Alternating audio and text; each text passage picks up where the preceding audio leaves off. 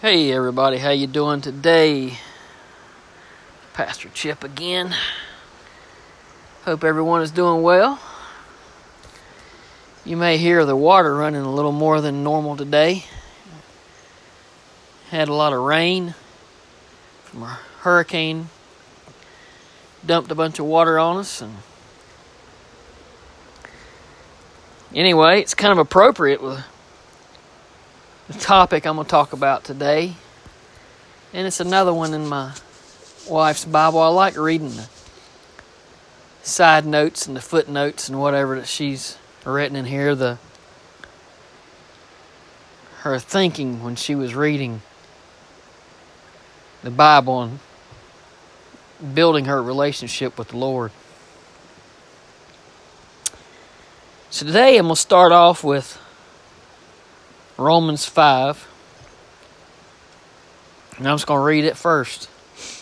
So it says, Therefore, having been justified by faith, we have peace with God through Lord Jesus Christ, through our Lord Jesus Christ, through whom also we have access by faith into his into this grace in which we stand and rejoice in hope of the glory of God. And not only that, but we also glory in tribulations, knowing that tribulation produces perseverance. Tribulations, trials, and tribulations. You know, things that get in our way and stumble us and test us and try us. These things uh, says, knowing that tribulation produces perseverance. And perseverance, character. So our perseverance and tribulation builds character. And what does character build? Character builds hope. Now, hope does not disappoint because the love of God has been poured out in our hearts by the Holy Spirit who was given to us. For when we were still without strength, in due time Christ died for the ungodly. Christ died for each and every one of us before we were even born, knowing that we couldn't be perfect, that we couldn't live up to it, that we'd never, ever live up to it. Verse 7 For scarcely for a righteous man will one die. Yet perhaps for a good man someone would even dare to die. Saying that people just don't step up. Not many people are going to do what it takes when the time comes. People are going to stand by and watch. Not many people join the military. Not many people are, are brave enough to join the military and serve their country and face the possibility of dying, or law enforcement, or fire. But God demonstrates his own love towards us in that while we were still sinners, Christ died for us. Verse 9 says, Much more then, having now been justified by his blood, we shall be saved from wrath through him. You know, that's so wonderful.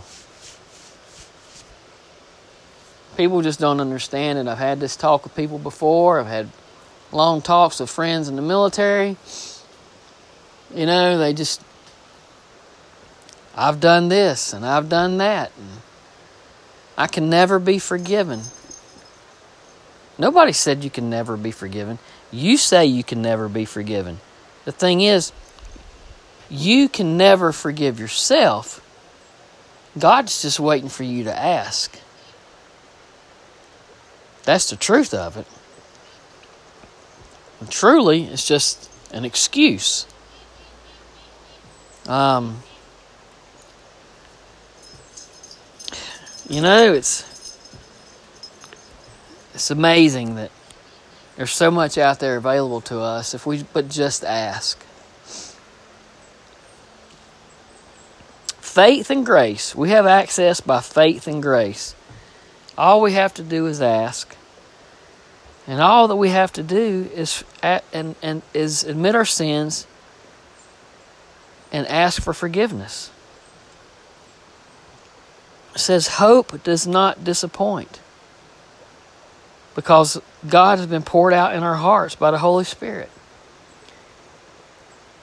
And these trials and tribulations we have, it's not because to make us suffer, it's to improve us. You know, I mean, everything we do is improving us. Everything we learn, we're, we're learning more, we're improving more, we're getting better at it. You know, you, you read and read and you get better at reading. You, you, you uh, throw a knife at a target, you get better at throwing. Hand eye coordination, right?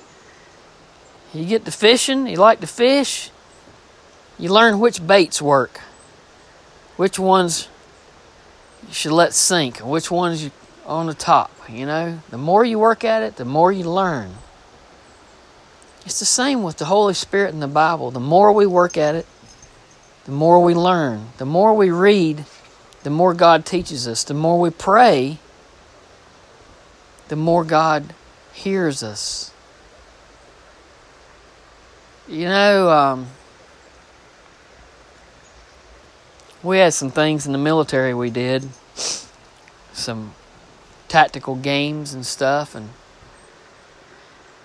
and uh, we were down in Mississippi going through this course,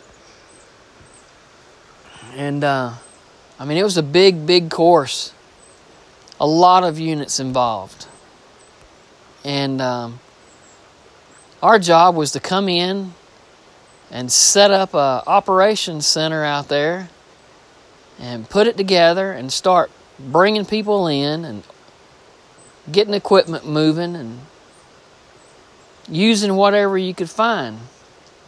And we were a four man team, and I had a captain that was over us. And um, we went in this place, and I mean, we had to. You had to get power. You had to, you know, get things, supplies, and and there was a power unit sitting. I mean, just right, a, right across. It was just sitting there and there was a truck attached to it, and there was a guy standing there. And people were running around everywhere. And we're under a time constraint. We're under a crunch. This thing had to be done, or we was going to fail this evaluation. And I kept saying, Captain, can I go over there and get that power equipment? No. No, Sergeant Richie, no. Captain, it's just sitting there. Let's let's go ask the guy. No, Sergeant Richie, no. You know, that's not ours. It's not ours. And if anybody's been in the military long enough and you're an enlisted person, you know our rule is we ask for forgiveness, not for permission. And there's no such thing as stealing in the military, it's moving the equipment from one government owner to another. So I kept on, and we're going through this time crunch. And finally, I mean, it's getting pretty bad. It's obvious we're going to fail. And the captain says, okay, fine. And I go over there, and the guy says, sure, you can use this generator. Brings it over there and sets it up for us. Afterwards, as we were going through our, our evaluation, the sergeant that was watching us told the captain, he says, I'm not there to do everything for you. But if you ask, I would give my assistance. And that's exactly what happened with that generator. Sergeant Ritchie told you from the first time that you got there to let me ask about that generator. That generator was put there to see if you would take the initiative and ask anybody to use it. Sergeant Ritchie was the only one that had the initiative, and you kept telling him no. And because of you, you almost failed. Well, you should have seen the look on her face and the rest of the team's face. Well, captain didn't do too well on that one. But it's the same with God. It's the same with God. He's sitting around. We got trials that we go through. We've got things that we encounter that builds our character. We got experiences in life. And he's sitting there. He's sitting there watching. And he's not going to step in and help just because. He wants us to ask for his help. He wants us to ask for forgiveness of our sins and to come into the family. Yes, it's true. A lot of people say, well, if Jesus is full of love and mercy, why don't he save the whole world? If he's really good, if he's a good, loving God, why does he let people suffer? Because he he could snap his fingers and make utopia. But what kind of people would we be if we were walking around like robots saying, chanting and humming and oh God, oh God, oh God, you know, and just, it wasn't heartfelt. It's not legitimate. It's not love of a father and son relationship or a father and daughter relationship. It's automation. He can make robots, he can make goats and cows, and he can make them do that. He wants us to want him. We have to ask that our sins be forgiven. We have to ask that He take us, forgive us, love us, and bring us into the fold. You think He just wanted to hang His Son on a cross and watch Him die and know the rest of the world would never ask for it? No. We're the elect. We're the elect few. And you know, I mentioned in the beginning, we had a lot of water. And my wife's footnote is so profound. Your sin, I don't care what it is, I don't care how bad it is. Your sin, when you ask for forgiveness, is a match it's like a lit match. Her quote is Sin is like a match thrown in the ocean. Is that not amazing? Sin is like a match thrown in the ocean. You think about the ocean. It's 70% of the world is water. And a match can't even hold a speck compared to all the water in the ocean. A match thrown in the isn't that something? That is so profound.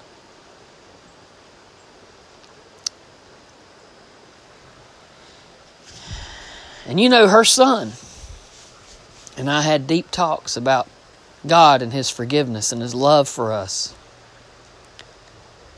But he, he was of a persuasion by his dad that all people are good and go to heaven. And I said, No, it's not true. I said, What about Gandhi? He's in heaven. I said, No, not if he not if he doesn't believe in Jesus Christ. You know, I said, What about you know, what about uh, what's his name? The um, damn blank Buddha. He said, "Oh, he's in heaven. He was a good man. Uh, not if he didn't believe in Jesus Christ." I said, "But let me throw a twist on forgiveness for you." You see, 1945, there was a wild man destroying Europe. He killed six million Jews. And he goes in his bunker. And his wife kills herself, and he kills himself. I'm not taking away from the acts that Adolf Hitler did, they were horrible. But the point I want to make is that at those final moments, if Adolf Hitler got down on his knees And if he truly and repentantly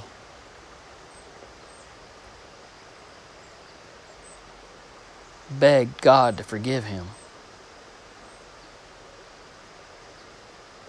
what do you think would happen?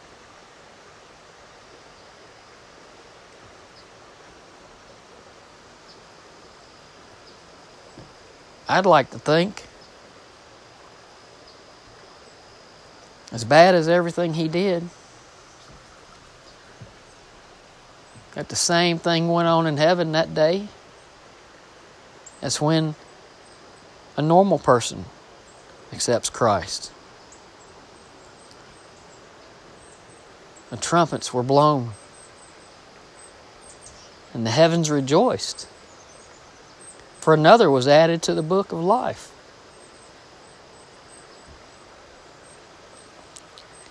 I don't really know that any of that happened. But that is the beauty of that blood on that cross. It never dries up, it never runs out. And the blood on that cross covers forgiveness from the beginning until the end of time like the ocean covers one match.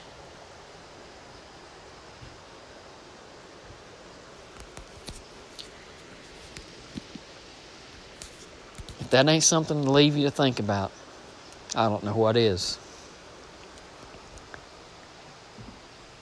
I hope everyone has a good day. I hope you can find it in your own heart to forgive yourself first.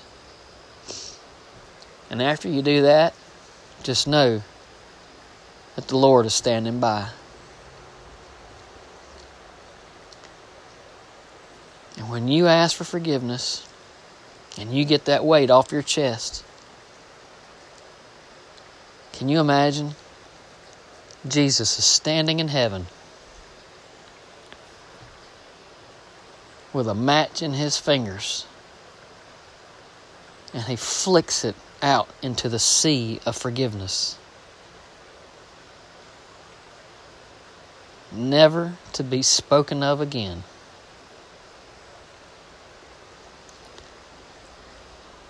God bless you, people. I love you. I hope you have a great day.